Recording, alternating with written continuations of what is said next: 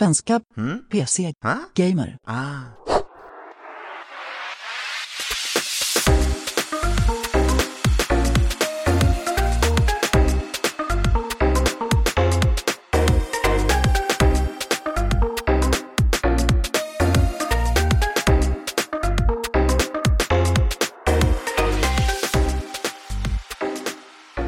Och hjärtligt välkomna ska ni vara till det 21 avsnittet av Spelrum. En podcast av och med svenska PC-gamer som ikväll har Star Wars-feber.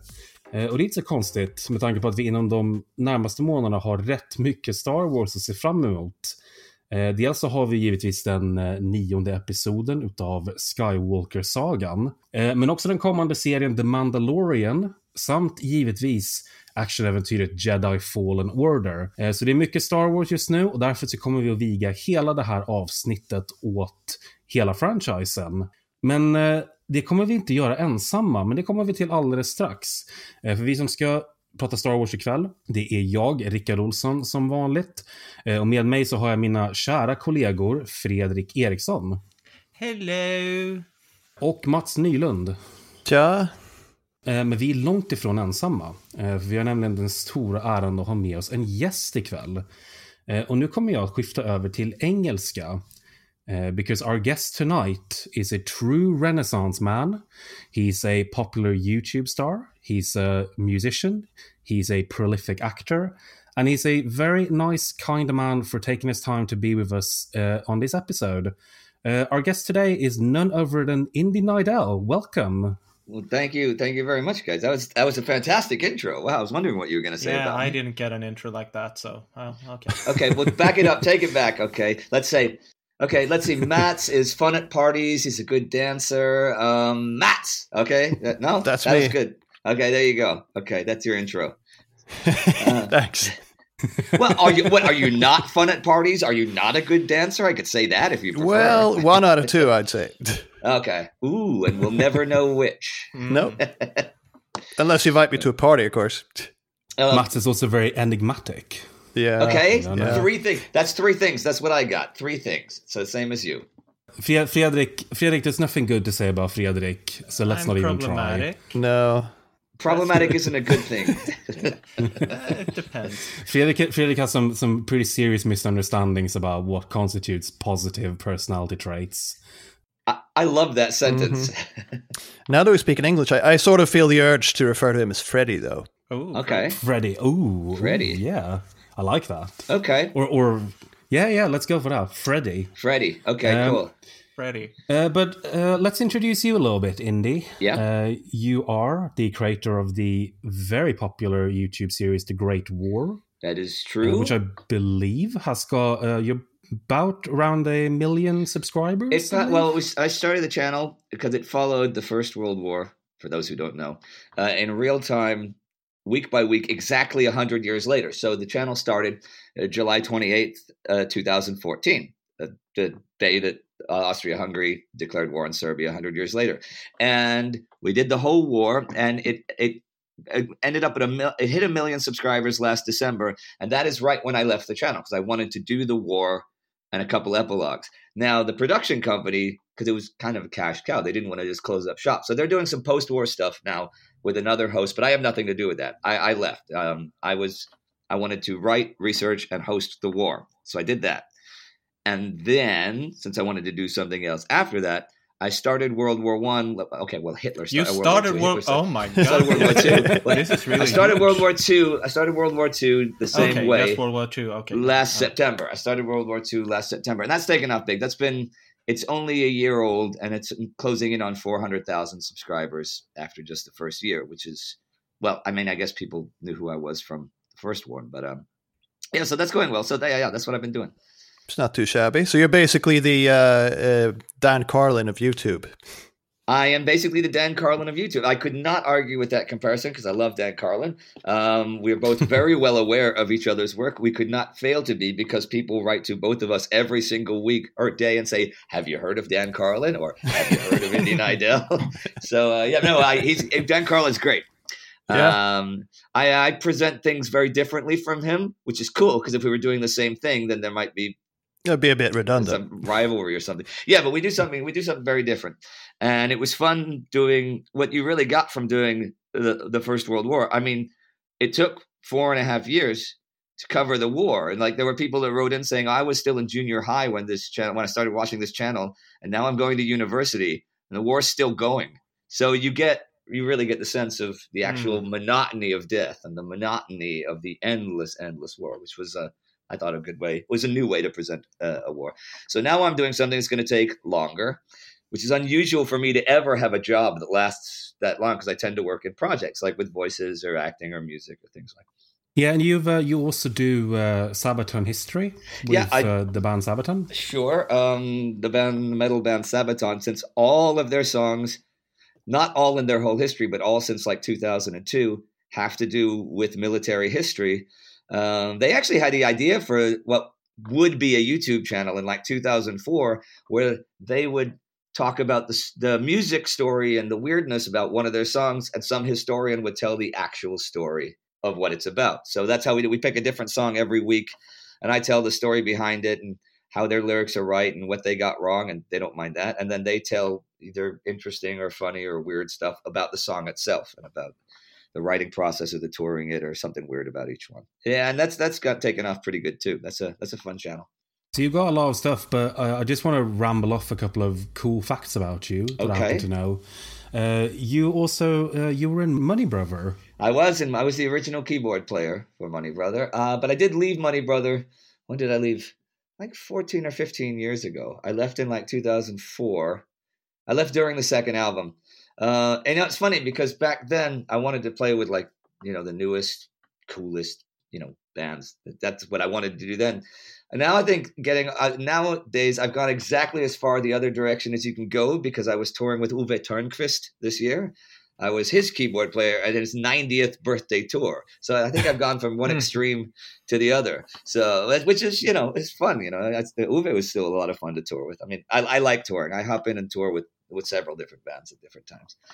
It's really cool to to tour with Ove Törnqvist. Yes. I feel. Do you know what the thing is? He's really funny. It's a piece of a legend, and but even if we were playing in like in like Göteborg, uh, because Ove's ninety, there's a lot of young fans, but there's a lot of old fans. So the show is at like five or five thirty.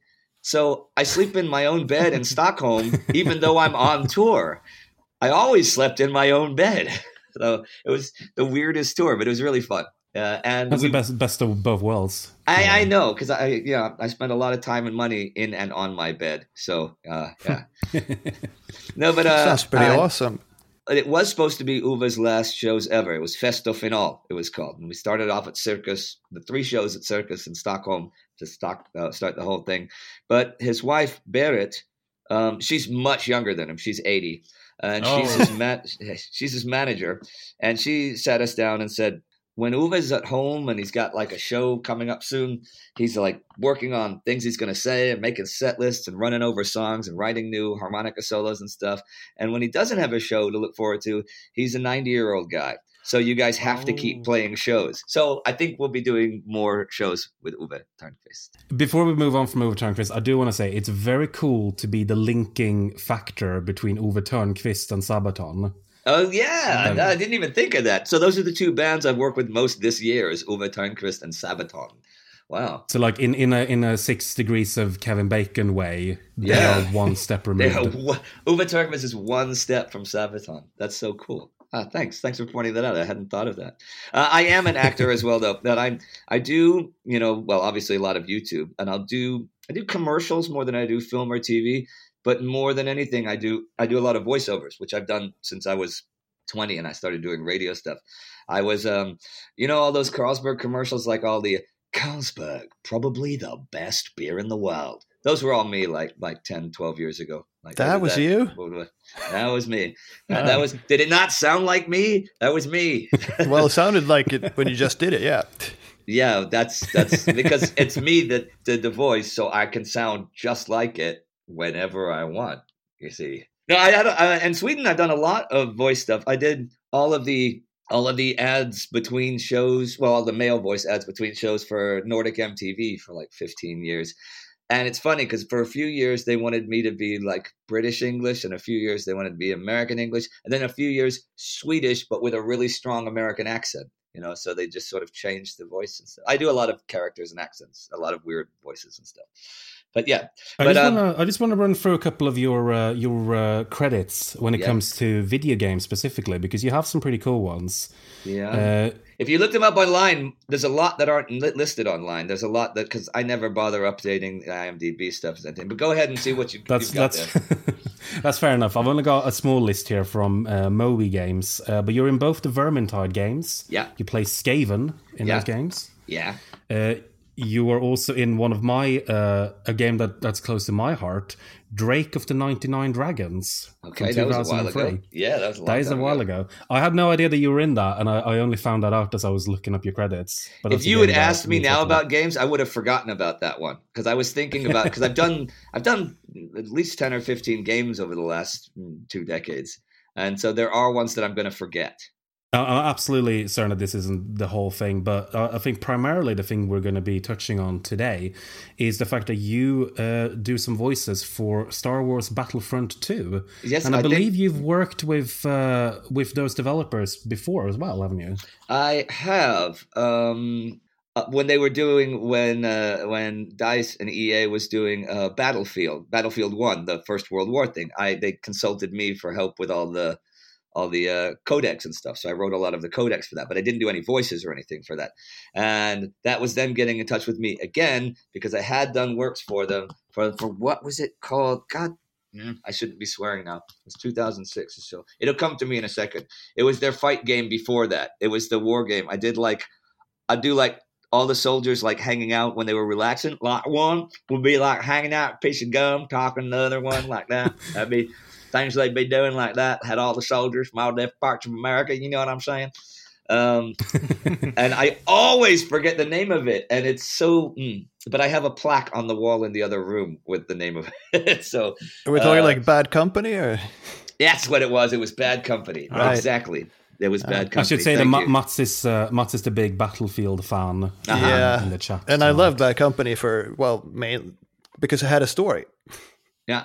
Well, it was, and then it was fun. That was the first thing I did with Dice EA, and then uh, so Stefan Strandberg, who was the creator of uh, Battlefield One, um, who happened to direct the voices for with me for for Bad Company, he was looking around uh, for World War One stuff, and he's like, he found the Great War, and it was just when it started. He's like, "Are you are you effing kidding me?" That, okay, cool. And, and he goes, "Hey, Stefan. Hey, Stefan." And I thought he was calling me about voices. He goes, no, no, no. so uh, yeah, so that's how I ended up we're doing codex for uh, for Battlefield One, of course. Cool. You know, Oh, that's really cool. Yeah. That's really cool. And and obviously uh, it leads us into talking about the main topic for today, which sadly is not Ove Törnqvist. That'll be a, a different episode. uh, but we're talking about Star Wars. Uh, Yeah. And uh, I figured a good way to lead us into that is to pe- uh, peel it back a little bit and talk about our own personal history with this uh, franchise. Okay. Let's uh, let's let uh, Freddie start uh, start us off Mm, uh, on this. out. Uh, what's your relationship and history uh, with uh, the Star Wars franchise? Uh, the history it, uh, it, it it's like like with many uh, in my age it's the star wars episode 4 i started watching it a long time ago a long time before i could read the english subtitles i just watched it over and over again and then i learned that there was an episode well for me it was an episode 2 but it episode an episode 5 and that was mind-blowing When was this? How how old? How what, what age was this? Oh, I have uh, like five, six years old or something. oh, so yeah, yeah, when you I- started when I watched young. the episode. Yep, and then I learned about um, the episode five and episode six and all that, and yeah, So you've you've uh, you've carried Star Wars with you for most of your life. Yeah, yeah, yeah. Sure, sure. H- Well, how do I you feel about uh, played. how do you feel about the the franchise today? I'm one of the few who actually love, love, love, love uh, the Last Jedi. I love Yeah. it, Me too. Yeah, there's nothing I- I'm not going to argue with it. I thought it was And brilliant. I, I'm I'm with you. I'm with Yeah. you. and I watched it before I read all of the those weird critique, which I never understood. But yeah, so I'm I'm just gonna sit in my corner and love it. Yeah. well, this is a, a Last Jedi friendly podcast, so uh, That's really so you- nice. you're you're safe here. yeah. Mats, Safe what about room. you? Uh, well, I don't remember when I first saw Star Wars, actually. I mean, it must have been, I mean, I was born in 71. It came out in what, 77? Yes. So I didn't see it in a, s- in a cinema, but I did see it and I watched those movies over and over. And then I think it was when I moved to the US and uh, CD-ROM games started coming out and they made, what was it called? Rebel Assault? Something like that? Yes, yes, the FMV one. Yeah, yeah. It really it was pretty bad. It was dire, to be honest. But uh, I played that over and over, and I think I pretty much played every Star Wars game since, and watched the movies, the TV shows, everything. I just can't get enough of that universe, you know. Yeah, that, that's the point. I think- uh, because uh, uh, sorry for interrupting, but I just uh, wanted to say that while this is obviously a gaming podcast first, I feel like with Star Wars, it is such a synergetic franchise that it's kind of difficult to separate the games from the films because they both had such an impact on each other throughout Yeah. the entirety of the uh, the series. Really, Yeah, I mean, they were one of the first to actually sort of, maybe accidentally to begin with, created some sort of coherent universe around the movies. Mm-hmm. and and also I just love the aesthetics. I mean, the it's the same thing as in the Aliens movies with all the Mm. like the retro futuristic bits with the Mhm. big buttons I mean, and the that- dirt and the all that kind of stuff. I love how that. everything just looks Yeah. a little bit old, even though obviously it's meant to be. Uh, yeah, it's it's like meant everything's a bit janky. It's it's not nothing shiny and new. Yeah, but even in the, you know, and even though the things that they use to like target, like you know, target like an enemy ship on the Falcon or in a Tie Fighter, the little you know green screen with a white checkered, you know, which in 1977 was high technology. I like that they continued using that later on because that's the technology. Even though they had lasers and lightsabers and things like that, and and and, and hyperspace and stuff, it was still that same green, you know, very low res, low tech thing, just to have the co- continuity. I, I really, I really like that. I really like that. Yeah, yeah, me Yeah. too. I mean, it's a fantastic universe. I mean, it's it's one you'd want to live in, basically. Yeah, Mhm. be a scary universe to live in, though. Well, probably unless you're like a Jedi or something. If you're not the protagonist, you're gonna be screwed. But you know what's convenient about that universe? Like, all you have to do is pick what kind of weather you like, and then move to that planet that has that weather. Because Yeah. Oh, planets that's don't have yeah. multiple weather systems. Like, man, you know what? I really like it in the far north. Move to Hoth. Okay, great. Yeah, Problem Yeah, solved. It's an ice planet. There you go. It's not the partly ice planet. No, no, no. The, the risk is that the Empire maybe is gonna blow that planet up, but hey, a, a complete random, yeah, they'll just Yeah. evaporate. Yeah, no, I, I love that. I mean, like the it's so cliche, like the forest moon of Endor, Yep. like an entire moon covered in forest and nothing else. And Tatooine, well, you know, I mean, the big job there is moisture farming because it's all desert. The entire Yeah. planet is desert, and people still Yeah. live there. Why I don't know, because there must be other planets that'd be better to live on. But Well, but I maybe kind of love that with I, I love that with with the series actually is that it pretty much immediately kind of highlights that there's actually like some really crummy aspects of this universe. Like you see Luke's life and it's like it's it's comfortable enough, but it's he's a moisture farmer. He has no you know he's he's no Yeah, real no future to speak of. Yeah, No. exactly. No. And I like that it kind of goes there. It's not it doesn't do the the kind of the Harry Potter route of everything being magical everywhere, you know, in some way. Like, nah, it just kind of sucks. If you live on Tatooine, for the majority of people, it's just kind of Yep. crime ridden and boring, and you know, and I kind of love well, that. everything's everything's very clearly labeled. I mean, there's no there's no gray here. There's just black and white. Yeah. Like the big bad guy has a black cape and a black evil helmet. And it's like, Yeah. I mean, it's cliche, but it works. Did you Yeah, ever? does work. I think did they- you ever see Carl Sagan talk about um, Star Wars when he was on Johnny Carson just after? Oh, it that came is out? beautiful. That is a beautiful. Yeah. clip. Yeah. I, I so see good. everybody. You you can look it up on Google or YouTube. Look up Carl Sagan, Johnny Carson. It's absolutely fantastic. The points he makes, especially his first point is at, at the end of at the end of Star Wars. I call the first one Star Wars, the fourth one, first one. Um, when everybody gets Yeah. their awards, everybody gets their awards. But the Wookiee doesn't get an award. And Sagan's really Nope. pissed off. He's like, this is anti Wookiee discrimination. He did as much fighting as everybody. Why do only the white people get awards, but the Wookiee doesn't get an award? yeah. Yeah, Yeah. that's true. That's a really good Well, they're, point. they're a bit better about that sort of thing in the, the later movies. Yeah, yeah, but- sure. Yeah, they've picked up on that a little bit. Uh, my history is, is slightly different because I was born in 1986. So I was born, uh, well, three years after the, I'll say last movie, but the in the original trilogy was released. Uh, so I grew up with the um, the special editions really because they were released uh, around my sort of as I was entering into my teens. I remember that being a really big deal at the time when they were they were going to uh, re-release them into cinemas and they had new new scenes and they had new fancy schmancy modern computer technology to make it look even better. And and that that was kind of where I became really aware of Star Wars as a as a cultural thing. Uh, would have been what sort of mid late 90s i think would have been 96 97 i think. Okay.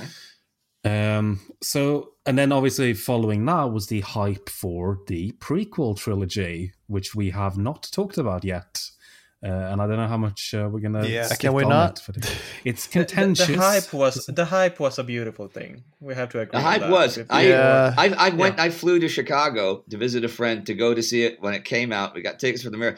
I brought a, uh, like a few hundred dollars just to buy new merchandise. I still have my Darth Maul towel, my uh, my my R two D two watch. When you push his middle leg and it pops open, tells you what time it is. My Darth Maul bag. I've got an inflatable land speeder, an inflatable Millennium Falcon. All that I got before the Phantom Menace from the um, you know. Yeah, I want to say this too because I know that we have got quite a few young listeners, and I want to say to you, if you think that like the hype for Avengers Endgame was a big deal, you know nothing because the hype for the Phantom Menace was it was it is it is impossible to describe if you weren't there. It was all Star Wars all the time for like solid two years, pretty But much. but Rickard, you weren't there in 1977. No, I don't. I totally, t- totally get that.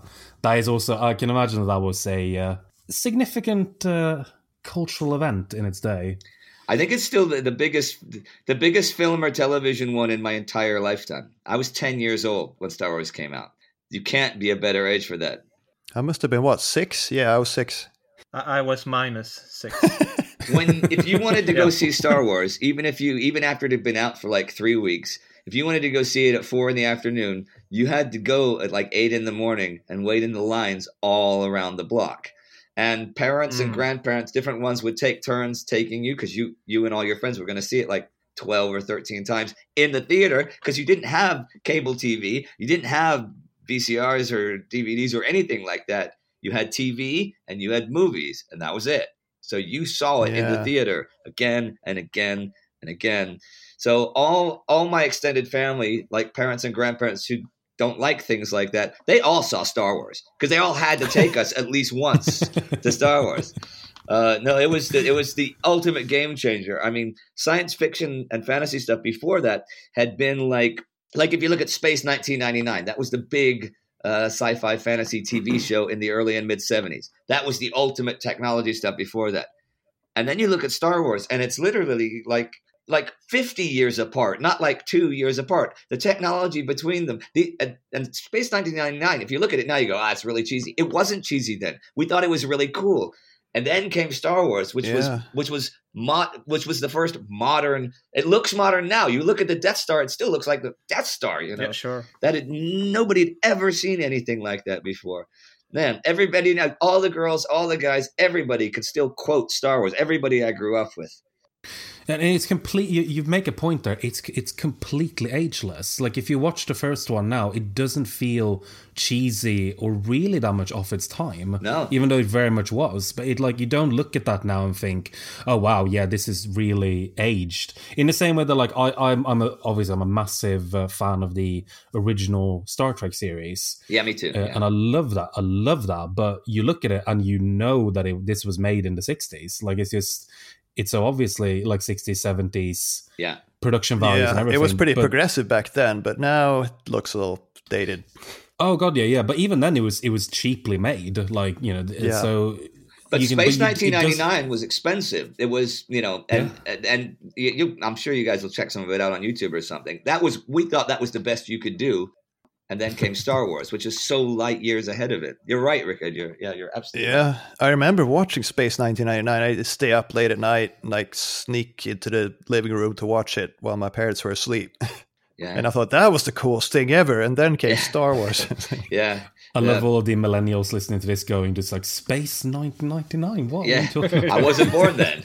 Hey, but you know, I will say this: despite everything of Star Wars, the single coolest thing in the entire history of the world, and the thing that I am still the most scared of and the most awed of, even though as a grown-up now I understand how impractical and perhaps not as useful it, it might be if I had one, is Imperial Walkers, is AT-ATs. I will never ever forget that moment when you the first time I saw Empire Strikes Back. So it's 1980. So now I'm like 13, right? Woo.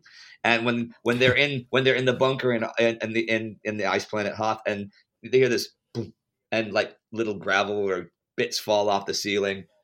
Boom.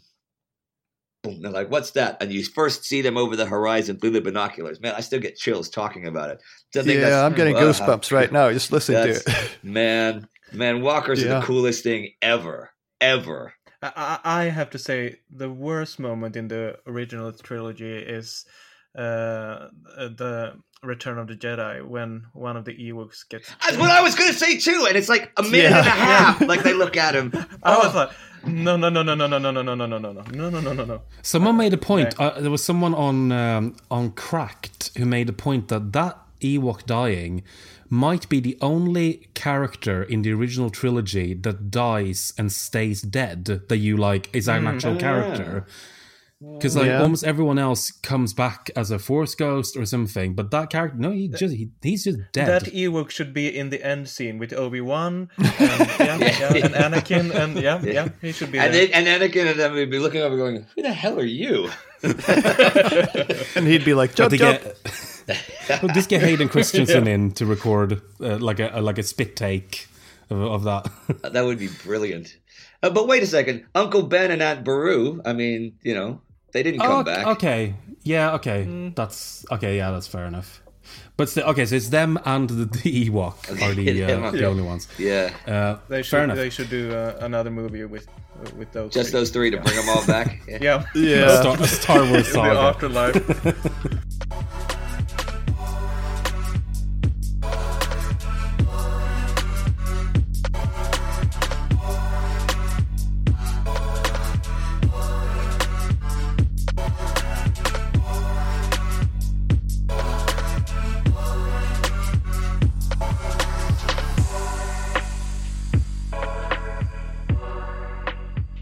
We have talked now for almost half an hour about. Uh, this is basically still the intro, so uh, God knows how long we're going to carry this on. Should we do for, something but, about games, uh, maybe? I feel like Okay.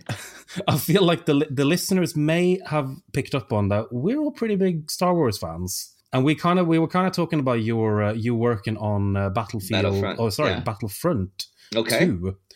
Uh, so you you do some voices on that, and uh, that's the most recent Star Yeah. Wars game. So I feel like we could probably kind of walk chronologically backwards into the history of Star Wars games. Shall I walk into the voices for that? How that happened, or It's it sounds like a great way to do it. because I'd done, you know, they knew I did voices and stuff, and I knew a bunch of people at EA and stuff, and I got a call from them.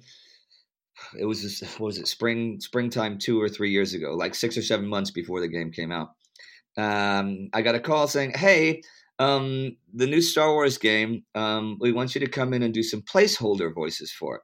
Now I've done this before because uh, for I mean, like you know, Billy Dee Williams is going to do Lando. People are doing their own voices. They have as many of the regular actors, you know, from the films doing their own their own voices.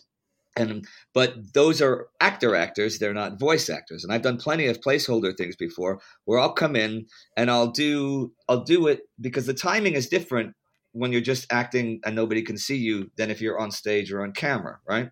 So that's why they have a voice actor doing the placeholder voices so that Billy Dee or whoever will copy my timing, but with his voice. That's the idea from the beginning, right? I've done it before, no problem. Fun day. I went in, I, you know, I did like, you know, did Yoda and Billy Dee. I did like it's like 15 or 20 characters, including females and stuff, because again, they're going to redo the voices. And I was having fun with it. You know, when it was Yoda, I was, wise in the ways of the Force is the young Jedi. I was doing the characters. Like some of them I can do okay. I did not get to do Darth Vader because he doesn't have a mouth. So they can change the, they, you know, so yeah, they don't have to worry about his timing. They can edit that, you know, however they like. So Mhm. didn't get to do Vader, but still, it was a one day job, three hours, well paid. I thought nothing more of it. I get a call from them like like five or six months later, and the guy says, "Hey, just so you know, um, George Lucas and Lucasfilm they really liked uh, the placeholder voices you did." I'm like, "Ah, that's nice to hear." And he goes, "Yeah, um, and here's the thing: there's one character in the game who's not in the movies. It's a droid who announces the heroes, uh, heroes and villains uh, battle mode, where you can be like you know any hero like Han Solo, and you can fight against the Emperor, right? Any hero Yeah. versus villain. Um, and so they said, uh, "Would you like to do the voices for that droid?" Can you imagine saying no to that question? I mean, can, can you? I mean, so uh, and I was, you know, tre- a tremble with excitement, and I was like, "Yeah, yeah, sure. I guess I could do that. Sure, cool." so I went in and we did that. Now the droid itself, you won't, it won't sound like well, the voice I did was very much like along these lines. Although he's a wisecracking droid as well. And what we did, they crunched it with a metalizer and stuff. So if you play the Heroes versus Villains, you'll hear the game like that is one bounty Boba Fett will not collect.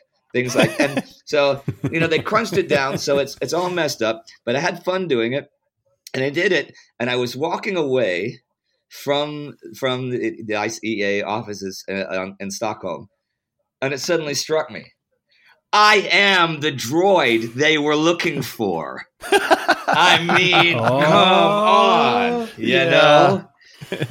so I was, uh, oh my god! I called my mom. I'm like, you're not gonna believe what happened, you know. So yeah, but now one of the guys, I went back just a few weeks ago to do some pickup voices for the next version that's going to come out because they've changed some of the lines and things.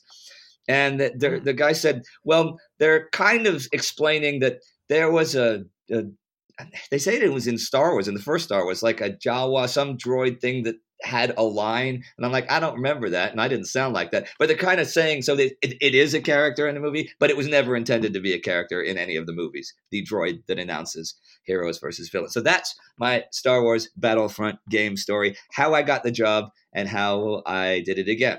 It was basically because I was having a lot of fun doing the placeholder voices and doing a lot of characters that they thought that was pretty cool. So have a real character. Because I imagine it would be cool enough just to have played those characters, even though your performances didn't weren't the final ones. But you still Sure. you still got to be all of those characters. I know. I love doing voiceover shit. I, I, I'm, I, I, a lot of there's plenty of voiceover guys that don't like doing placeholder voices because they're not going to be in the real thing, but they are because it makes the show better because the t- the other guys wouldn't have the right timing. They wouldn't. Mm. The guys that aren't voice actors, the timing would be stilted or stunted. So it does make the game better what you're doing, even though you don't hear you in the final thing. If you know, you do feel you in the final thing. It's it's cool as well Yeah. because you you imagine that all of those actors will have had to listen to your performance Yep. to get theirs right. So it's almost like you're teaching them how to play the classic characters that they're known for. I did not think of that, but I'm never going to forget that you said that now. So so yeah, Billy Dee Williams would be like, no no no no, this is how you play Lando, and then they play your performance. oh, I hope so. I really hope so. When Billy Dee's like, "Who the hell is this guy?"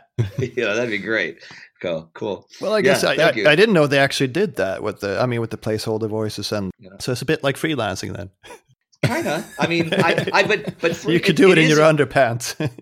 You can, but the industry has changed a lot the last few years. Like a lot of people have, you know, because now everybody can record stuff on their computer. So a lot of things for smaller projects have, and commercials have been delegated out to home computers.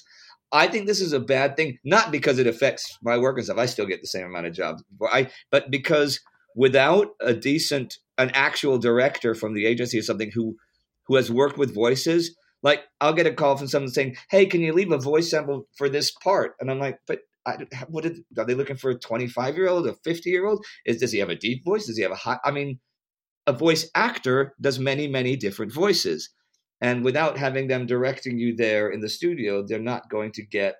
You're not going to get what exactly they're looking for. So it has fragmented the field, and it's a good way because there's more people working in it.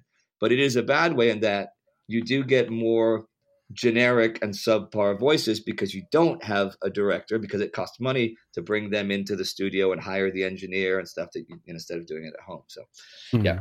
Yeah. of course, in games, we've been living with like subpar voice acting forever. So. That's true. Because But they haven't stuff, really they- put the money in. Well, they never had the money. They put all the money in graphics and stuff, you know. So, Yeah. but uh, but games, games have all the games I've ever done, even going back to the '90s. They were well, of course, they were in the studio in the '90s. I've never been asked to do any voices for a game thing at home. It's always because it's always like the developer. Because well, of course, game voices. Nobody's paying me to ever talk like this. It's always in some bizarre monster voice or something like that. So the direct developer wants to sit down and actually help design the voice or what he sees. So that's a good thing about games is you're always in the studio for for games. Yeah. That's cool. I didn't actually know that, but that's uh, it's an interesting insight into uh, how it works. Uh, but speaking of games, have you has Yeah. anyone here actually played Battlefront 2? I have. I haven't. Yeah. I- didn't I didn't I review it? I think I did. I feel you should remember that. I don't remember. No, I, I think I was actually the Yeah. only the only reviewer on all of the internet who liked the single player mode. Oh, the heroes versus villains thing, or the single? Because I've only played. I've only been been shown and got to play a little bit of the heroes and villains. So well, there, there's a bit of a stub of a single player campaign, and I actually quite enjoyed it. okay. Uh, That's the only since I'm not a multiplayer guy. uh, The, the single player bit is the only thing I'm curious about. Yeah, that's me too. Someday, maybe. I thought it was pretty good. I mean, it, ha- it had these like unnecessarily big, drawn out levels, but I mean, I thought the story was decent, the acting was good, and I, I liked it. Mm, Who do? Okay. Who were you? Or, Uh, some sort of imperial super spy who turns to the good side, of course. okay. Oh, of course. But that but that is the that is the most recent Star Wars games, and and I tried to find a figure on how many there have been. That is basically impossible because there's been so many that it's impossible to Yeah, count. that'd be a pretty big number. there have been released for about four dozen different systems since Wow. 1977. Uh, so we we're dealing with we- we're not going to be able to even slightly scratch the surface on all the games. So I kind of feel like we should probably talk about the sort of um, the most memorable ones, I guess, the our favorites and our Yoda least favorites. stories. Uh, You, you Yoda shut your dirty mouth. let's let, let's start with Yoda stories. Freddie, Freddie, start us off with that. Actually, I, I was thinking about Star Wars games, and I haven't played like ma- a, lo- a lot of them. Maybe like approximately six, seven of them. And Yoda stories, it, it it's got stuck in my mind for some reason. I it was so Like when you come home with was just something stuck it under your I- shoe, that kind of thing. yeah yeah that kind of feeling. I was just playing it. It was like. Is there something more to it? Uh, no, there isn't. So Um, we should say yeah, that y- well. Yoda stories again. We're talking about a game from '97, I think, or something like that. Could be. Maybe Yeah. uh, Yeah, it's it's it's an old game. it's kind of timeless garbage. But how garbage was it uh, to everyone else and to you?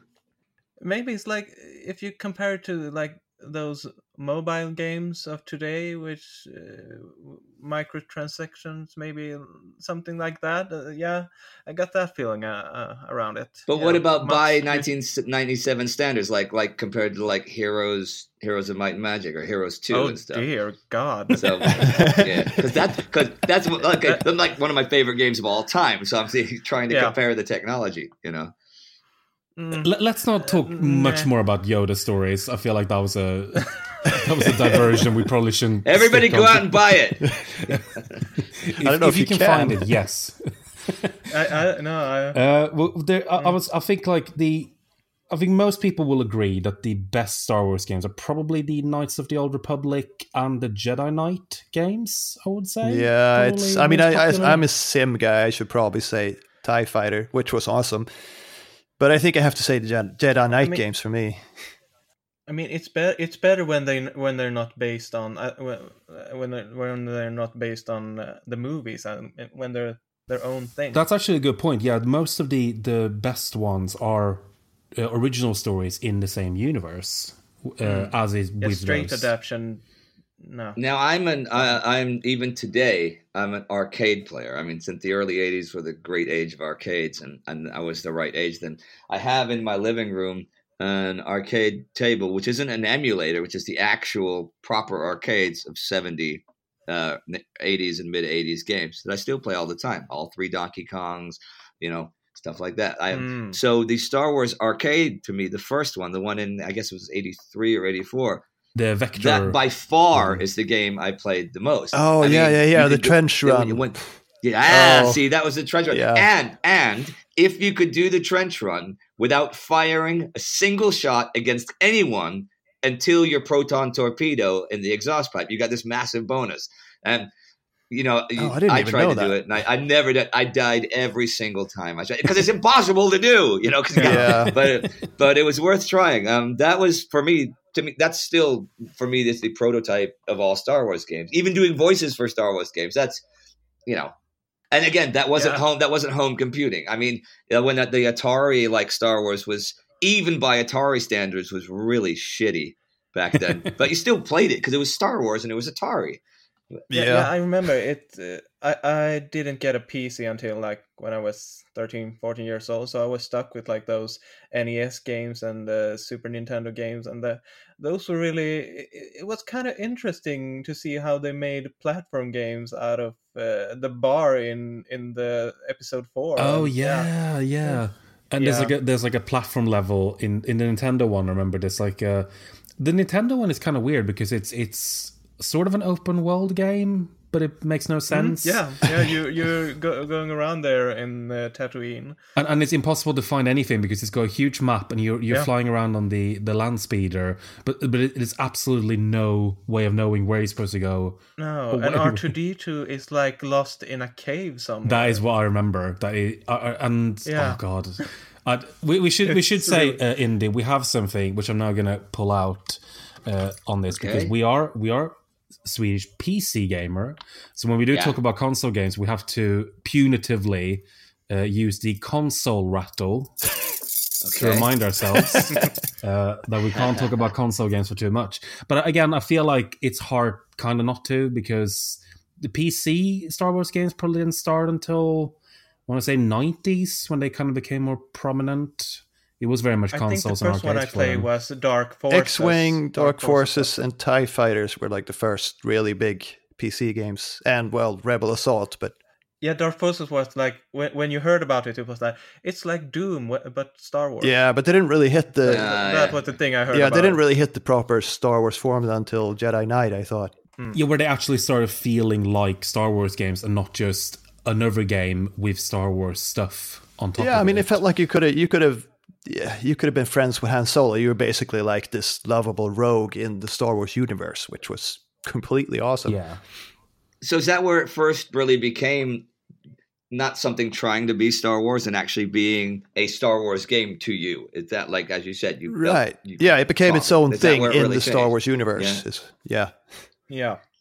Because cool. I remember that, that's actually something that I remember from when me growing up is that because until the prequel trilogy came out, most of my exposure to Star Wars was through games, and I kind of never really thought of them as the original movies as like the original thing. Mm. That just was just a a part of this whole big thing that was Star Wars, and I never even realized that like some of the games I played had nothing to do with them. Like the like I remember playing Dark Forces, and I just kind of assumed that those were characters from one of a film that I hadn't seen. Like you know, like uh-huh. you didn't really you didn't really know that like oh there was only these three films and then there were these games made. It might have been from kind the of Christmas special. yeah, oh, come the, uh... uh, the best television in the history of television. I'll fight you. With um, I, am I'm, I'm gonna oh, I'm gonna if I can drop a hot take on the uh, holiday special. I yeah. actually really really love the Bea Arthur Tatooine bar segment in that. Okay. I Mm. think that is genuinely great. Dude, and I'm a huge Bea Arthur fan in general, just so you know. I've always Golden Girls, Maude, going back to the early '70s. I know a lot of people make fun of Bea Arthur because they and they make fun of her because they say she's ugly. Yeah, can I, They can I don't do just- that about you know- Danny you know- DeVito. Bea Arthur is one of the funniest people in history. You know what? This is no. This is now a Bea Arthur podcast from now on. Oh, I didn't know right, this. yeah. I am a huge, I am a huge Bea Arthur fan, and I, I Yeah. will, I stan forever. Yeah. Uh, I, All right. I, I absolutely, yeah. But that's part of why I like it. I also, I also like that that that special because that was made after the first film, so there wasn't really a sense of a Star Wars universe, really. Like, Mm. no. Like you look back at it now and it, it seems silly, and like, but like then it was just like, oh, that was a popular film. Let's make like a thing with the actors, and then we'll add some comedians. Like we'll have Art Carney, and you know.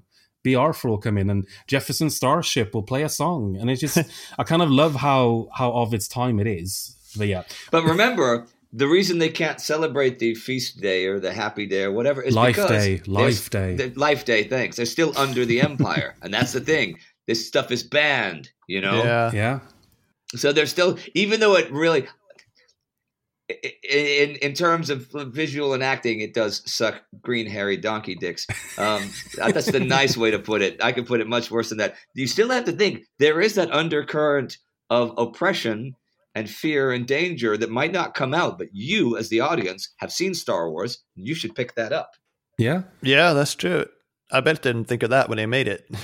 Let's uh, let's revisit uh, the holiday special. I think it's uh, unfairly maligned. I mean, not really, but like in a fun way. Well, they fair. might. Because you know a bunch of people are going to watch it now and go, "What the hell?" Yeah. He is, he is Would you the say longest. that, the, that the game version of the holiday special is Kinect Star Wars? Maybe. Uh, could very well be. Maybe, maybe, yeah. Oh my god! Uh, yeah, let let's let's drop. I, I, li- I like, by the way, I like by the way the how I stopped Freddie from talking about Yoda stories and then immediately brought us on to the holiday special. Uh, yeah, well, But I- then Kinect Star Wars. I do, I do rule this podcast, so uh, I get to decide.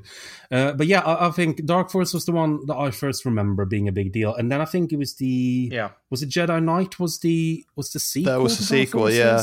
Same guy. I mean, I don't, I don't think he had a name in, in Dark Forces, but in, in Jedi Knight, he was Kyle Katarn. Wasn't Jedi Knight the first Jedi, Jedi Knight was called Jedi Knight Dark Forces 2 or something? Yeah, it was Or called I that when it came out. And then the second Yeah. Jedi Knight uh, was Jedi Knight Two. Jedi was it Jedi Outcast? I think that was Outcast. Oh, Jedi Or, no, Academy? Academy was the Yeah. third, I think. Yeah, they were basically the same Okay, game, yeah. but I still played all of them multiple times. So they, they did like a Rambo with the titling there. Yeah. the, the first they did drop the first film's title eventually. Uh, but I remember that that one was a big deal for me. I mean, the the Jedi Knight was. It had I mean, lightsaber the duels. I mean, lightsaber duels. Yes. I got a question. Uh, I'm thinking I can't, and I don't know the answer. Maybe you know the answer. Um, okay, you had. I'm thinking of uh, you know the the ships, the X-wing and Tie Fighter. You had X-wing, you had Tie Fighter, you had X-wing versus Tie Fighter. Those were like in the 90s. Have they done X-wing and Tie Fighter games since then that I just missed? Is there a big X-wing or Tie Fighter game within the last 20 years? No, I don't think so. I don't think so. I think But, they've. but, but, uh, but I have to say that I really like the Rogue Squadron games. Well, yeah, haven't they were a bit slightly more gotta be honest. arcadey version. Yeah, the first one I really like. Yeah, they're pretty good. Huh. Funny that there's been no X-wing Tie Fighter ones. That's interesting. Yeah, there is there is a board game or or tabletop game called X Wing, which I play regularly, which is pretty awesome. Yeah. Yeah. Yeah, well, it's a miniatures cool. game, so you buy a little X Wing and Tie Fighter and all kinds of ships, and you you move them along, along rulers and templates and stuff, and it's it's pretty damn cool. That sounds that sounds right up my alley. Yeah, you should check it out. X Wing, wow, the miniatures thanks. game, I think it's called. Okay. Okay. Cool. Awesome. There, there is a point Yeah. there with with the uh, they they kind of phased out a lot of the uh, let's say less less mainstream genres of games now. Like they they seem very focused on making action games out of Star Wars. You look at Battlefront, uh, the upcoming Jedi Fallen Order is like an action adventure, but but like in the nineties up until the end of the two thousands. Star Wars was in every genre, pretty much. Like you had Uh, strategy you mean games. now they're making EA games? Yes. Maybe. Uh, Yeah. Yes, they they are. Ba- that's basically where I wanted to end up on this because th- there used to be all of these games. There, there were puzzle games, there were racing games, you had strategy games, you had flight sims, you had arcade games, you had adventure games, Yeah. you had platform games. Like there, there are very few genres that it didn't you had touch. Kinect Star Wars. You had Yes. pinball. You had Star Wars Monopoly. Yeah, Yeah, yeah, of course.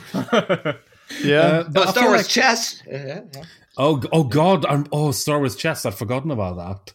That was oh yeah. That was that a while ago. cool. That was Yeah. pretty yeah, it was really cool. Yeah, yeah. Man, I would, yeah, Star Wars pinball. yeah. They they were in all kinds of genres. I mean, yeah, I I remember actually, I probably still have it somewhere in a drawer somewhere in the basement. But I, I wrote this huge design document of the ultimate Star Wars game, and it was basically like Elite Dangerous with Star Wars stuff. Oh wow! Like a really hard sci-fi Star Wars. Yeah, yeah, about as hard um, hardcore as you could Alright. get uh-huh. with Star Wars because you still have to have like spaceships that fly like World War II fighters and that kind of thing. Well, how how how, how into it did you get? How did how go go into it a little? No, it was basically just a game where you like flew around and traded if you're like a trader, or you could you could be a mercenary, or you could fight the rebels of the Empire. And there was a little bit of yeah, no, no, there's a little bit of role playing in the in the background too. Mainly, it was a sim light kind of thing. Uh huh. But it sounded like sort of a sim version of I don't know. Do you know the game Traveller? It was like Oh, a yeah, yeah. Dungeons and Dragons role playing game. Like, Yeah. That sounded like sort of like a, a yeah, like a sim version of Traveller, basically, because that's what Traveller. It might have been inspired was. by it, yeah, because I did play Traveller briefly. Traveller was great. It was it was a, it was too broad for like twelve and thirteen year olds, whereas D and D or Gamma World and stuff, you know, they worked for for twelve and thirteen year olds. Travel you really had to be like seventeen or eighteen if you're because your character might be an international freighter or an inter an intergalactic freighter commander, and that's not a sexy job like warrior or or mage. you know, Yeah, so no, I, I mean, I mainly spent my time like building spaceships and planets and stuff. yeah, but with all the tables they had. yeah, but that was cool. Man, I should start playing Traveller. Yeah, it was cool. I'm gonna get back into Traveller. I, I, we'll have to do a podcast about Traveller one day when you have a podcast about old games. yeah. They did make a Traveller game, which is not great, Uh. but still was Traveller, so I Eh, played it. eh. We, we do have I don't a have a sub, set here. We do have a sub podcast where we where we uh, discuss what games we think are the best games ever made. So if we ever do Yeah, one on like Yoda Traveller, stories. no, Okay. Freddie, no, you're not allowed to talk about Yoda stories.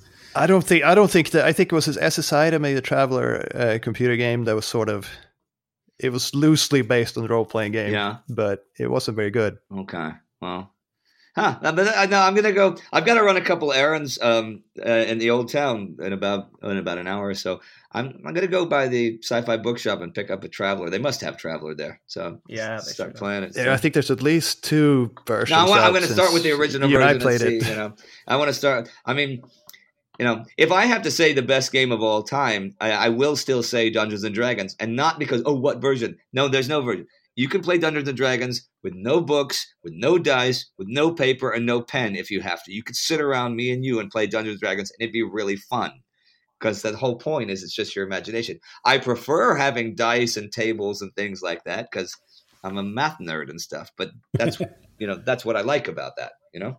Well, it's storytelling. At least that's the way I ran it. But I mean, I, we had we had our own version of Dungeons and Dragons in Sweden, which everyone played. So Drakar och demoner.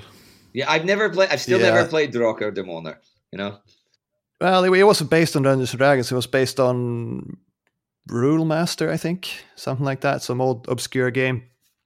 But it was it was really really popular in my generation. We have to invent a rattle for role playing games, I think, because we've been on this for a bit longer than we're. I think I've, Oh, sorry. sorry. yeah, Our, let's, uh, let's move our on. beloved uh, edit. Let's let's go back to let's go back to Christmas with the Wookiees. the role playing game. let's let's talk about Battle for Yeah. Endor. Uh, but I think I want. I just want to say that the our beloved editor in chief is listening to this now, and his face is going red because he hates it when we go off talking about PC games, which is often why we do it because we like to tease him a little bit.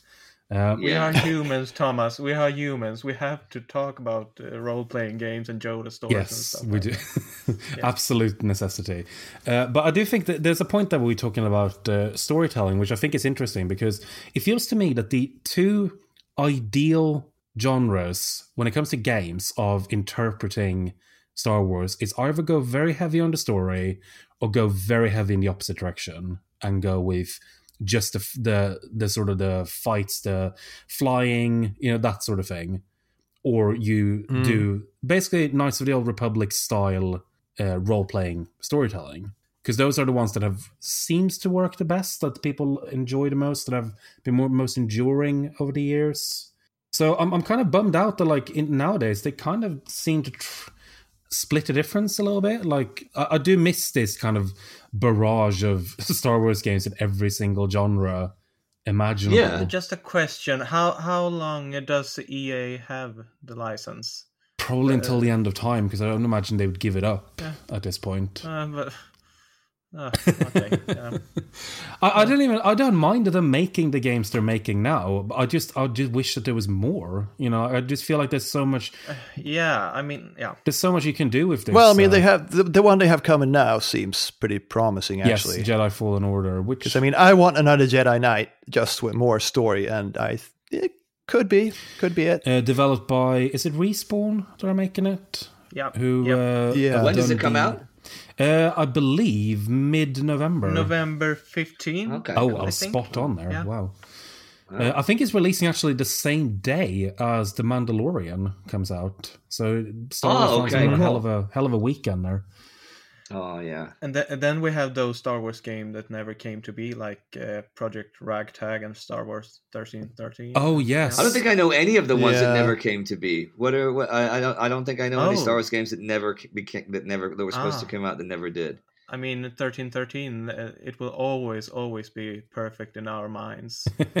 Well, Yeah, yeah, because it was never yeah. released. Yeah, Okay. exactly. And it was LucasArts who, who was making that So one. that was meant to be like a, a grimy, like it was meant to sort of talk, it be about like the the sort of criminal underground of the Star Wars universe. Yeah, but, and, uh, and- Okay. and it felt like uh, on that uh, gameplay, it, uh, I think it was three gameplay videos released, and it felt like uh, a bit like Uncharted, Mhm. Okay. I would say. A little bit, Yeah. yeah. Which could be a great formula for a Star Wars game. But why yeah, why was sure. it canceled? Why was it not released? Uh, it was cancelled because uh, LucasArts uh, closed their doors. Sadly, uh, Didn't the- they cancel it before they closed the doors? Uh, maybe it was like a little bit earlier, Props. maybe, but I- but yeah, I think it was but but they part of that. yeah they had some problems. And we should talk yeah. about that because we haven't even mentioned LucasArts yet. Like nowadays, EA owns the rights to make games uh, about Star Wars, but prior to that, Hmm. it was LucasArts games. Isn't it weird that they never Mm-hmm. made a point and click adventure? This is funny. It- it- I I love that you mentioned that because one of the questions I'm going to ask you guys later is if you could Yeah. make any Star Wars games,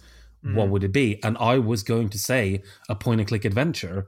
yeah, it- it That would be really fun. I mean, Space that would be Quest, great. Space, yeah. Yeah, that'd be Yeah. cool. Wait, but do you want me to send uh, uh, when we get off this? I'm going to send a text to a couple of people at EA and say, "Why don't you have a point and click Star Wars game?" Okay. Yeah. Look, I know the people. I can at least ask and see what they say. When they'll say that's stupid, probably, but it's not I'm stupid. gonna, uh, Indy. I'm gonna send you a list afterwards with with all the genres I want to see. So you can Okay. send it over. You want a, want a dating game? We want. Uh, Yeah, Okay, okay. Now I didn't didn't, didn't know I wanted one until right now, but yeah, I want a Star Wars dating game. Totally. uh, I want The Sims Star Wars. oh, I mean, it's EA, so Actually they kinda do. Yeah, Yeah. Star Wars. That's. I I wonder Yeah. if they, they must have considered that. I mean, they must Yeah. have considered that. yeah. Oh my god, it's That's gonna happen. interesting. But I do I mean, think build your own apartment on Coruscant and you're, you're in and Tatooine. You're um, a bit more. Mm, yeah. Mm. Because Yeah, because like you, that. you, Same you've got Star Wars. basically limitless expansions because you can just release a new Yeah, planet. yeah, yeah. Yeah, but I don't know. The Sim Sims version of Hoth might not be so exciting somehow. like, so oh, I'm gonna build some ice over here, and then some ice over here, and then some ice over. But the Sims, the Sims the Death Star. Oh, oh, that would be good. That would That be could be great. interesting, yeah. Oh my god, that's a genius idea. Oh my god! it- Yeah. Better I than bet you- Coruscant too. I bet you we're going to have some EA people listening to this, and they are just going. They're, they're Yeah. just frantically writing all this down now. I hope so. Remember Probably. to credit me. Remember. Remember, we want EA. credit. yeah, Yeah. we want credit. and a I lots won't. of money. I won't do the voices unless you give us some credit. We don't need money. We just want credit. I I need money, but Okay, yeah. money's money's cool as well. Money's cool as Yeah. well. Okay, but if they said we'll give you credit, but we won't give you money, would you say um, no? I'll stand. Then they say okay, then you get nothing. See, I'd be cool with that. No, okay. that's fine. That's fine. Ah, mm. That Yeah. that seems to be that seems to be the most likely. I just outcome. want to sim Star Wars now. Yeah.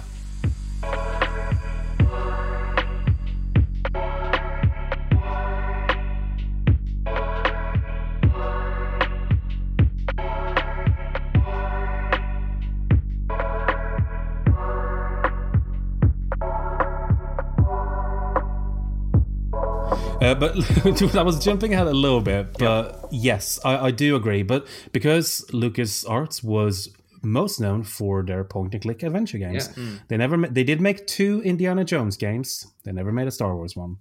Uh, they did also make one based on the David Bowie film Labyrinth, They which is uh, a hell of a thing. Yeah. That was actually their first. That was actually their first. Not only their first licensed game, it was their first point and click game.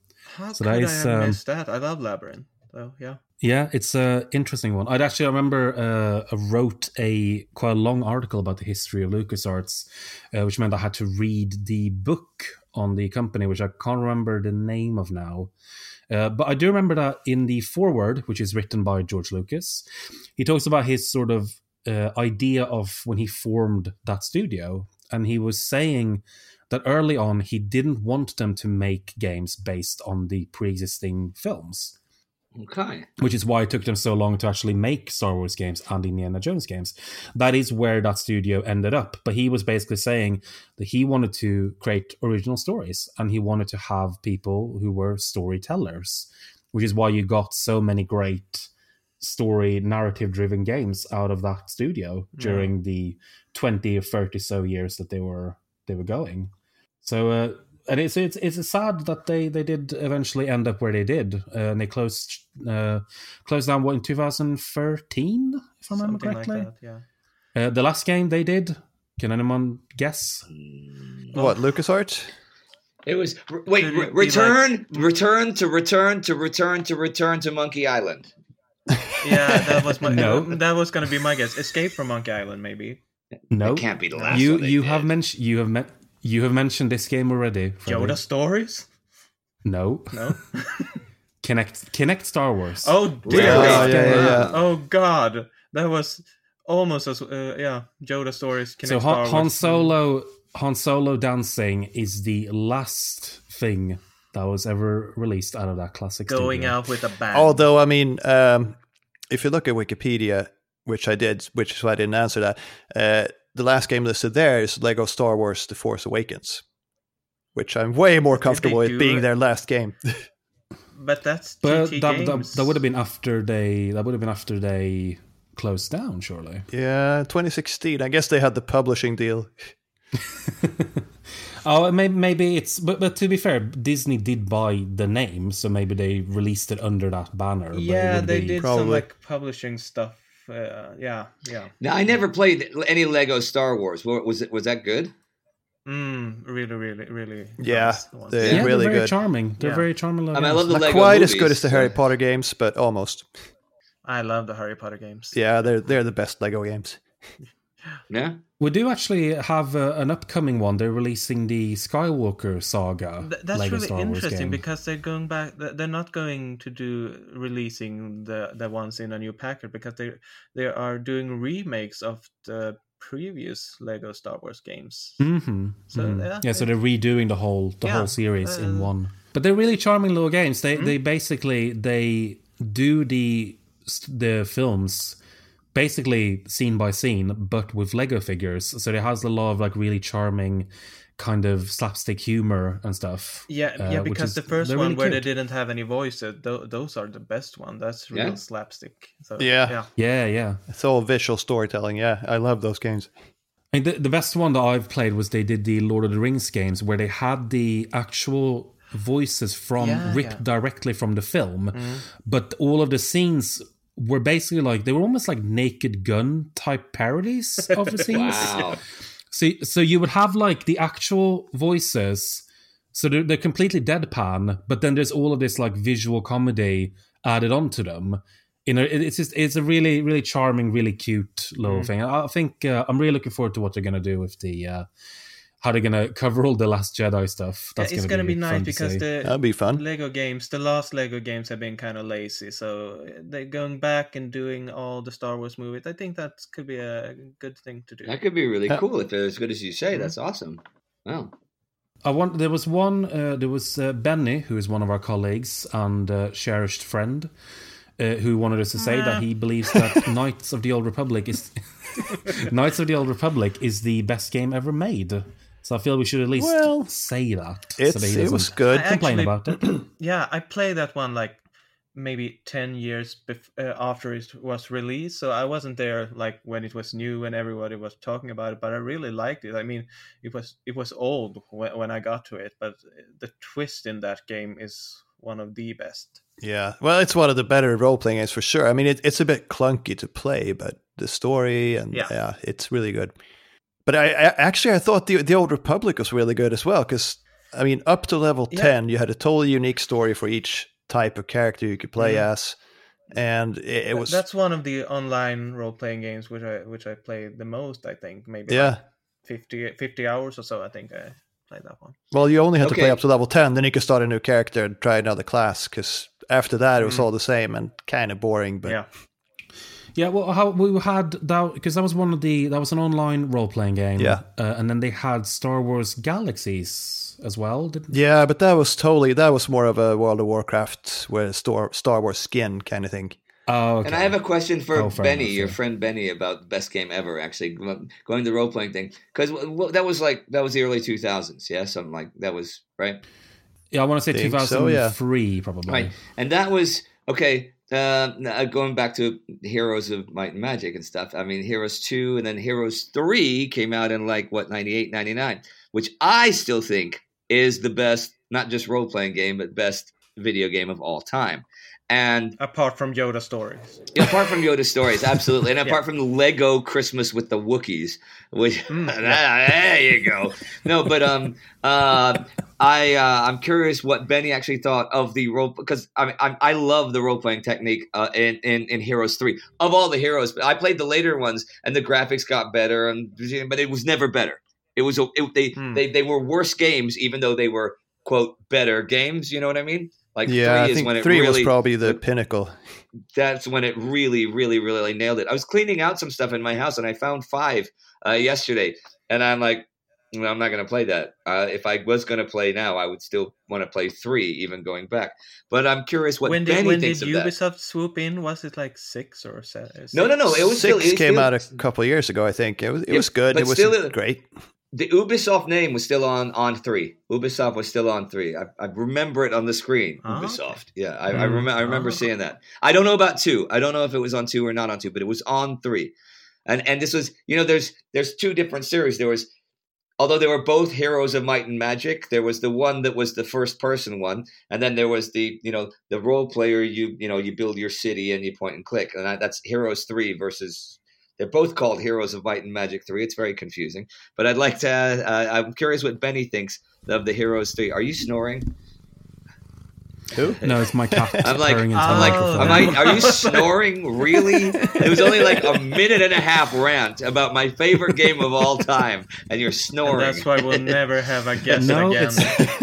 It's no. Ra- Ralph agreed with you so much that he started purring. okay, cool. Okay, Ooh, he's like, nice oh, save. Heroes 3. That was good. I will say this: I had two two girlfriends in a row, one in the late '90s, one in the early 2000s. Neither of whom were gamers ever in their life, but both of them picked up Heroes 3 on my computer, and both of them played it. I mean, endlessly. You know, 15 Yeah. hour marathons of that. It's that good a game that it, it'll suck you in if you've never, if you don't give a crap about games, you will play that game. And, Yeah, and I- I had mu- if he much the same Knights of the Old experience, Realm actually. did that, yeah, okay, Yeah, I had you a go. girlfriend pick that up and love it. Well, if he thinks Knights of the Old Republic does that, then I'm impressed. I uh, really thought you were just gonna say, "Yeah, I had a girlfriend." Once. yeah. just, just leave that there. Just, just leave that there. No, really, she, really, she I lived in she lived in Canada and she lived in Canada and you know, but you wouldn't know her. But uh, but yeah, Ben Benny, you've you've been called out. You now have to uh, defend your honor. on I'm, this I'm, I'm just curious. Shame yeah. you couldn't be Surely here. he doesn't have any honor. Yeah, it should be. Yeah, we'll, we'll it should be easy, interesting to see how he how he responds to that anyway. But yeah, I think what what, what were we even talking about? I, I we were talking about Knights of the Old Republic, Yes, I yes. believe. What what what other games like has have you um do you find have been like stuck with you in this uh this series, good or bad? I suppose because there's been some really bad ones too. We haven't really touched on many of them. I mean, the first um, episode one, The Phantom Menace, uh, I think it was released on PC as well, but I remember it as a really bad PlayStation game. It probably Uh, I, was. ju- I just remember actually now when you said, I remember now one, one of the uh, infamous bad Star Wars games is um, Star Wars Masters of Teräs Käsi, Oh, that fighting a beat 'em up game. which was a crappy Street Fighter ripoff. Basically, I never saw this with one. Star And Wars it sound- and the, and the title sounded really like Finnish. Uh, it is Finnish. It is Finnish for uh, Iron Fist. Funnily Oh, enough. yes. it is Finnish. Somehow that That- doesn't surprise me. Which is funny because uh, Teräs Käsi means Iron Fist. I believe Benny might uh, correct me there, but I believe that's true. Which is also what Tekken means. So it is actually technically Ah, it's the same name as Tekken. that's Uh, but yeah, that was a bad game. That was a bad, bad, bad, bad game. It was not a good one. I, I liked it back in the day. They kind of just swung for the fences, which is as long as you had Star Wars on it, they kind of threw it out. And and it just I love how you get this wide span of some really, really amazing games and some really, really terrible ones that you just kind of wonder why did they even think this was going to work in the first place? Yeah, they don't really take those And I risks anymore. that. I kind of. They should do. They they should really do Total War Star Wars. Oh my god! That you can do like the Gungan fight from episode one. Yeah, and, and, and have all the politics and stuff. that and- that would be cool. I, I, That could that would actually, actually be pretty cool. Yeah. Or even an Axis and Allies version of Star Wars. That would be really cool. I would play an Axis and Allies version of Star Wars. That- They haven't done that Oh, already? that'd be That would so be- cool. Not, uh, not as far as I know. I, I have Uh, yeah I have realized during this uh, podcast that the best Star Wars games are the ones that never been made. Well, yeah, come ob- on, like, like obviously. ten No, no, no, awesome no, no, games. no. So, yeah, but Freddy, Freddy, the best ones are going to be the ones made as a response to this Yeah. podcast. See? yeah. changing changing history. That's what we do. Yeah. that's what we Mm. do. But let me ask I got a question for you guys. Okay, because I'm assuming that you'll know this because this is something I cannot answer this question, but I think maybe you guys can. Of the um of the games that are specifically based on a specific film, because there is you know Phantom Menace games and there is uh, Return of the Jedi games. What do you think of? And, let's maybe it's too early to say about the last few films, but the, let's say the first two trilogies, right? Of the games that are specifically based on those, what do you think of them in terms of which ones are okay and which ones kind of suck? I, don't I mean, is there one? Do you, do you Uh. think? Oh boy, uh, uh, the the clones clones were great, or the Phantom Menace was great. I mean, I, I don't mean just pod racing. I mean the one that's specifically based on on on the. I mean, the one I actually played are like the the ones I talked about before, like um uh the NES games and Super Nintendo games. Like, and and I have a soft spot for the first Star Wars game. Uh, I think it was just called Star Wars for the NES. It was not called A New Hope or Yes, anything just like Star that Wars. because it, it, it, it was it was like at that time when you just you, you had uh, you could afford a game like once in a half a year or something like that and even though even though i didn't love it i played it a lot Because it's all you had. yeah it, it was all I, I didn't i couldn't go to steam like to buy three other games and stuff like that so i i, I was stuck Yeah. with that But was it better than I Empire Strikes. Back on NES? Ooh, was that even That's a released good on question. nes i, I remember it on it was. Nintendo. It was. There, it was there okay. definitely I, was an I, I Empire didn't Strikes play that game. one. I didn't play that one. I, I played the trilogy on uh, Super Nintendo and the first one on NES. And I have. I remember I had um, the ones I played were the ones they did a series of them uh, called uh, they were just called Super, so they were called Super Star Wars, Yeah, Super yeah. Mm. Empire Strikes Back, and Super Return of the Jedi, which is very clunky, but they were all for the Super Nintendo, uh, and I believe they were made by Acclaim, I think. yeah, that from- sounds about right. And they were Uh, really and they were actually similar. pretty good. yeah, they were like- they were really similar well. to each other as Mhm. well. So Yeah, yeah, they were basically just the same game, but they had the different uh, environments and characters from the films.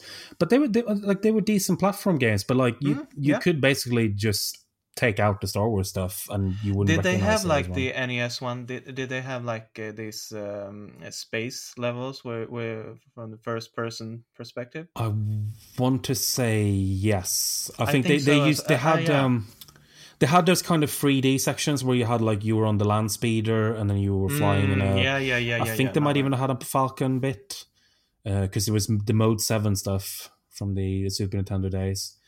Uh, but those I remember, I remember those very fondly because they were really well, they were really well made, and they had they had voice acting from the films. They had all the music. I think they even had some original music that That's was in the cool. same Mhm. vein. Okay. Uh, so th- those two, are, those three are probably the ones that I have the fondest memories for. Uh, they're really, yeah, they were just they were, they were just a cut above like all the other ones, but but I feel like that's the thing. Like it took a while until they started making games consistently that felt like Star Wars before, without them just being like, let's put Star Wars stuff into Yeah, that's Another the thing. game, That's yeah, that's that's that's that's the difference. That's the jump. That's the leap of faith that they need to make. Yeah. I don't think I liked Yeah. any games based on the movies. Yeah, I, I haven't played uh, si- since since that time. I haven't played like the the prequel trilogy in any way apart from the Lego Yeah. Star Wars. But um, no, I, I actually did play the the pod racing game quite a bit, and I feel like that qualifies. Pod races- because- yeah, By themselves is a cool thing. You know, pod racers were cool. Yeah. it's like the only cool thing from that movie. Really. Yeah, Sorry, pretty much. but there is a, there is a pretty there's a pretty significant rumor that those were added mainly so that they could make a racing game. I, I think Great that- idea. Yeah, I Yeah. think so. great idea. I don't know. I think the best game based on the movies is Revenge of the Mutant Camels by Jeff Minter. It's basically an AT-AT, right? I have Yeah, yeah. I mean, that's what a camel I have is. actually no idea what. You know what? I I just learned how to ride a camel in August actually. So I'm and and I had to spend because um the, I can't say what it is, but the next Sabaton video that comes out, this has nothing to do with the TV show. I was cast as an actor as um as Lawrence of Arabia in the uh in the video, Yeah. right? Ooh. So, but filming, filming, we went to Tunisia to the desert, and I had to spend three days on camel. I'd never ridden a camel before, and I had three different camels, and I could, I got pretty good at it after three days. It's higher up than I'm from Texas, so of course I could ride horses and stuff. But I gotta say, after three days, I think I enjoy riding camels more than I enjoy riding horses. Yeah. it's a, it's, it's a different balance. Sorry to completely hijack your podcast. Yeah, I should know. it I mean, probably it's- didn't hurt that you were basically on Tatooine, right? Um, we were we were we were about 150 kilometers from Tatooine, the actual village and stuff. But we didn't. We wanted to go there, but we there was no time during filming to actually go Mm. there and stuff, which is a shame because I would have liked to go there. But the um the assistant director on the crew, he was Tunisian, it was Tunisian film crew, and he and I were talking, and he broke into film with uh, the Phantom Menace. Uh, he he he was a he was a, he wasn't a director or assistant or anything like that. But when they were filming stuff, um, his job, and imagine this is your job, was especially when they'd have larger buildings, he'd have to go in like 20 minutes before with big lights and get rid of the snakes and the scorpions so that they could film. That's how he broke into the film world, and now he was the assistant director of a Sabaton music video. Yeah, it's come pretty far. Well, he had plenty of Yeah. time. No, but uh, I, I, I gotta say, I'd never worked with the Tunisian film crew before, and uh, they were brilliant. I mean, they were uh, as good as the Swedish or you know California, whatever. Um, probably cheaper, I suppose, but you know, you if you're gonna, you, it's a it's a it's a big film industry there, I, and I knew that objectively, but I didn't know that realistically until I actually worked with the film crew. Yeah, because anyone who wants to shoot desert scenes basically go there, right? Yes, Yeah, because that's that is where the uh, they still have the original Luke's uh, homestead. Yeah, I think in they do. Tunisia, isn't it? That that's still there. it's cool. I, I think that's a hotel now. Even I, I mean, that place looked really, really nice. I, I, I always like that part of the movie with Aunt Beru and they're yeah, having breakfast or something. It feels like I, I could live there. Yeah. It just does feel very, very. This is what we were talking about right at the beginning, but it just that genuinely does looks like an otherworldly, sure, but still like a place where like people Yeah, would it was live. great world Like, building. Just mm-hmm. and you had and you feel that. Yeah, yeah, exactly. You feel that from the beginning that like there's nothing stagey about it. It just Yeah. feels like it exists no.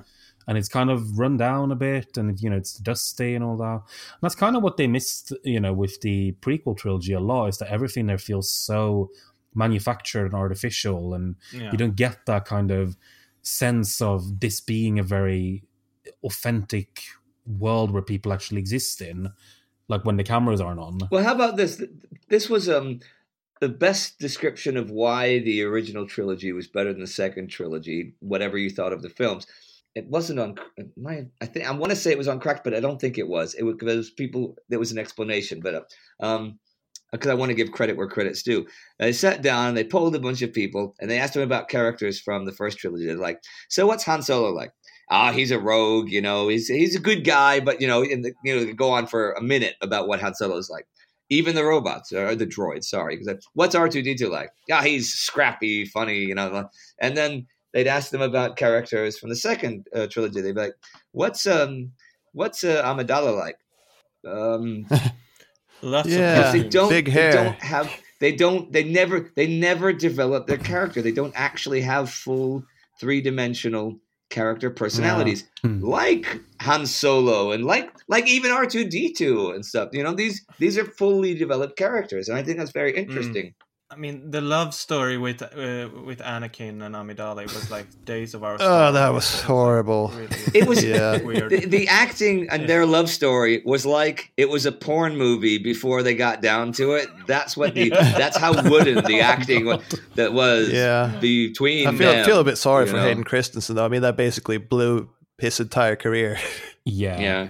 Yeah. yeah. I do think it is, that is something I, I want. First of all, I want to say that the what you're talking about f- is from the Red Letter Media Plinkett review Okay, of the uh, original. So uh, that's where that's from. Uh, but it, I want to say also with uh, people tend to give Hayden Christensen and Jake Yeah. Lloyd, for that matter, a lot of crap for the prequel films. But you have actors that we all know are great actors being terrible in those films. Oh, yeah, I, I think it's pretty much universally acknowledged that it was the directing, not the acting. It's but it's, but Yes. it's not just the directing. The editing is not very No. good either, and that kills jokes. That kills humor. That really, I see that. Mhm. Especially the more and more that I ended up working with, like you know, more hands on with YouTube. I, I genuinely see how much a fantastic joke. The, the actors can deliver it brilliantly, and it'll just fall flat. I was watching an episode of The Good Place um, the other night, and it was a brilliant joke. What, what, what's his name? Um, Ted Danson? Sam, Sam, yeah, Ted Danson Yeah. and but they cut the perspective to the other actor in the middle of it and it's not funny it's not funny at all but if i turned to you and said it you'd go oh that's really funny and that and Yeah. I, I think i think the editing was in large part responsible for the ruination of phantom menace and for hayden christensen's performance Uh, no, I, I just listened to a podcast called uh, Blockbuster, which is all about the first Star Wars and Jaws, and how they were made. And the original Star Wars, the first movie, was basically completely unwatchable until Lucas's uh, wife fixed yeah it in i hear editing. yeah yeah yeah. yeah There's actually a really great uh, video on YouTube about that. I think it's called something like how Star Wars was saved in editing, Yeah. where they, they they have the old the old cut of the trench run, uh, and they basically show it all in one go, and it is no exciting. It has no tension, nothing. And one interesting part of that is that in the original version, in the original cut of Star Wars, they were not going to use the Death Star during the trench run. So if you look at that film now, everything where they mention that they're powering up the Death Star, that was all added in editing. Mm. You never see a character actually say anything to do with that in the film. It's all voiceovers, it's all ADR'd wow because they were like, "There's no tension to this." Because like if if they're not about to be attacked or destroyed by the Death Star, there's no time limit. And in fact, Luke fails the first time. He just goes round and does it again and then succeeds. yeah And Marcia Lucas, to her credit, just looked at that and went, This isn't exciting. This is a really boring way to end this movie. And she just completely chopped it all up and made it into one of the most iconic Yeah. scenes in oh film yeah history. oh god Well, she saved the Ah. entire movie, but basically. Oh yeah, absolutely. And she did get an Oscar for it. So Yeah. I got to say, though, the one most surprising fact to me about that movie is that the Death Star trench does not run along the equator. it doesn't i didn't know It that runs from pole to pole. Yeah. You can see it on the model, but oh, i didn't know that Yeah. gosh that's amazing yeah. uh, we've we've we've been on for a little while now, so I kind of feel like we should start to wrap this No, up. I know actually that have to get going. Okay, a thank you. things. Goodbye. Yeah, Sorry. You're, Yeah. you're a busy man, and we've already taken an hour and a half of your time. I do want to end up by kind of looking into the future very quickly. What are we looking forward to in Star Wars to come? We've obviously got the Episode Nine coming. We've got the game and everything. What are we kind of what are we looking forward to, and what would we like to see from it? I think Indy, you can go first because uh, Okay, well, Makes sense. The, the, okay, in the last couple, um, you know, I liked Snoke as a character, right? I liked that, but and I loved his death. I did. I thought it was clever, and that was that. Okay, these this these this trilogy, right? These are the first Star Wars movies where people use trickery, subtlety, and deceit. Like like when Poe is like just keeping him talking while things are going and stuff. You know that didn't happen in the first three movies. Mm-hmm. If you, you, say, I am going to destroy this, you fly and try to destroy this. Nobody tried to trick anybody or deceive them in any way, except for this fully operational Death Star. Okay, that was okay. yeah. Other than that, that was pretty cool. But there were five or six occasions, especially in, in The Last Jedi, where, well, especially Luke, I mean, that's, I, you know, that just, you know, the, him projecting himself, that's trickery. They never used that. I'm looking forward to more trickery, but – the problem I had with the Snoke thing was I loved his character. I loved how he was starting. I didn't like that he died so quickly after we got to know him. So I'm assuming I don't know. I don't know. I want to see. I like a bad guy to develop. The Emperor was such a good bad guy because he was always there, always in the background, pulling the strings. It took forever to get to him. So I yeah. I want to see I want to see more subterfuge and more trickery because I think that's what really separates the last two from the first six is that it, it is another dimension. It's an added dimension to the films that did not exist before, right? And that's what I see in the films. That's what I want to see. That's a, that's a cool. I mm-hmm. like that you, you kind of went the conceptual route there with like mm-hmm. thematics more than uh, anything specific. But I totally agree. I think that it is interesting to compare all of the three trilogies to each other and see how they've kind of evolved the, the storytelling language of the series over the years. Uh, Mats, what would you like? if you could if you could do anything with the Star Wars franchise? I'm enjoying all this like this wave of Star Wars just washing over us right now. I mean, there's there's movies, there's TV shows. I loved Rebels. Uh, there's uh, comics, which are great. All the ones I've read are great. And the one thing that's kind of missing is a good Star Wars game. So that's mm. something I'm really hoping for. Mm. And and I mean, basically, I want another Jedi Knight with more character development and more story. That's that's all I want. You're hoping for Fallen Order to kind of deliver that a little bit. Yeah, I'm sort of cautiously optimistic. Yeah, we'll see. Yeah, I understand. Yeah, Freddie, what about you? Oh, if I could get one thing, which is impossible, I would bring Carrie Fisher back. Oh yeah, yeah, pour one out. yeah, but we can't. So I hope we get a good a good send off in episode nine, uh, a worthy send off. And uh, like we said before, I would like to have more games like in different genres, like point and click strategy, The Sims, Star Wars. Mm-hmm. I have to name that one again. Yeah, yeah, we need that. Yeah.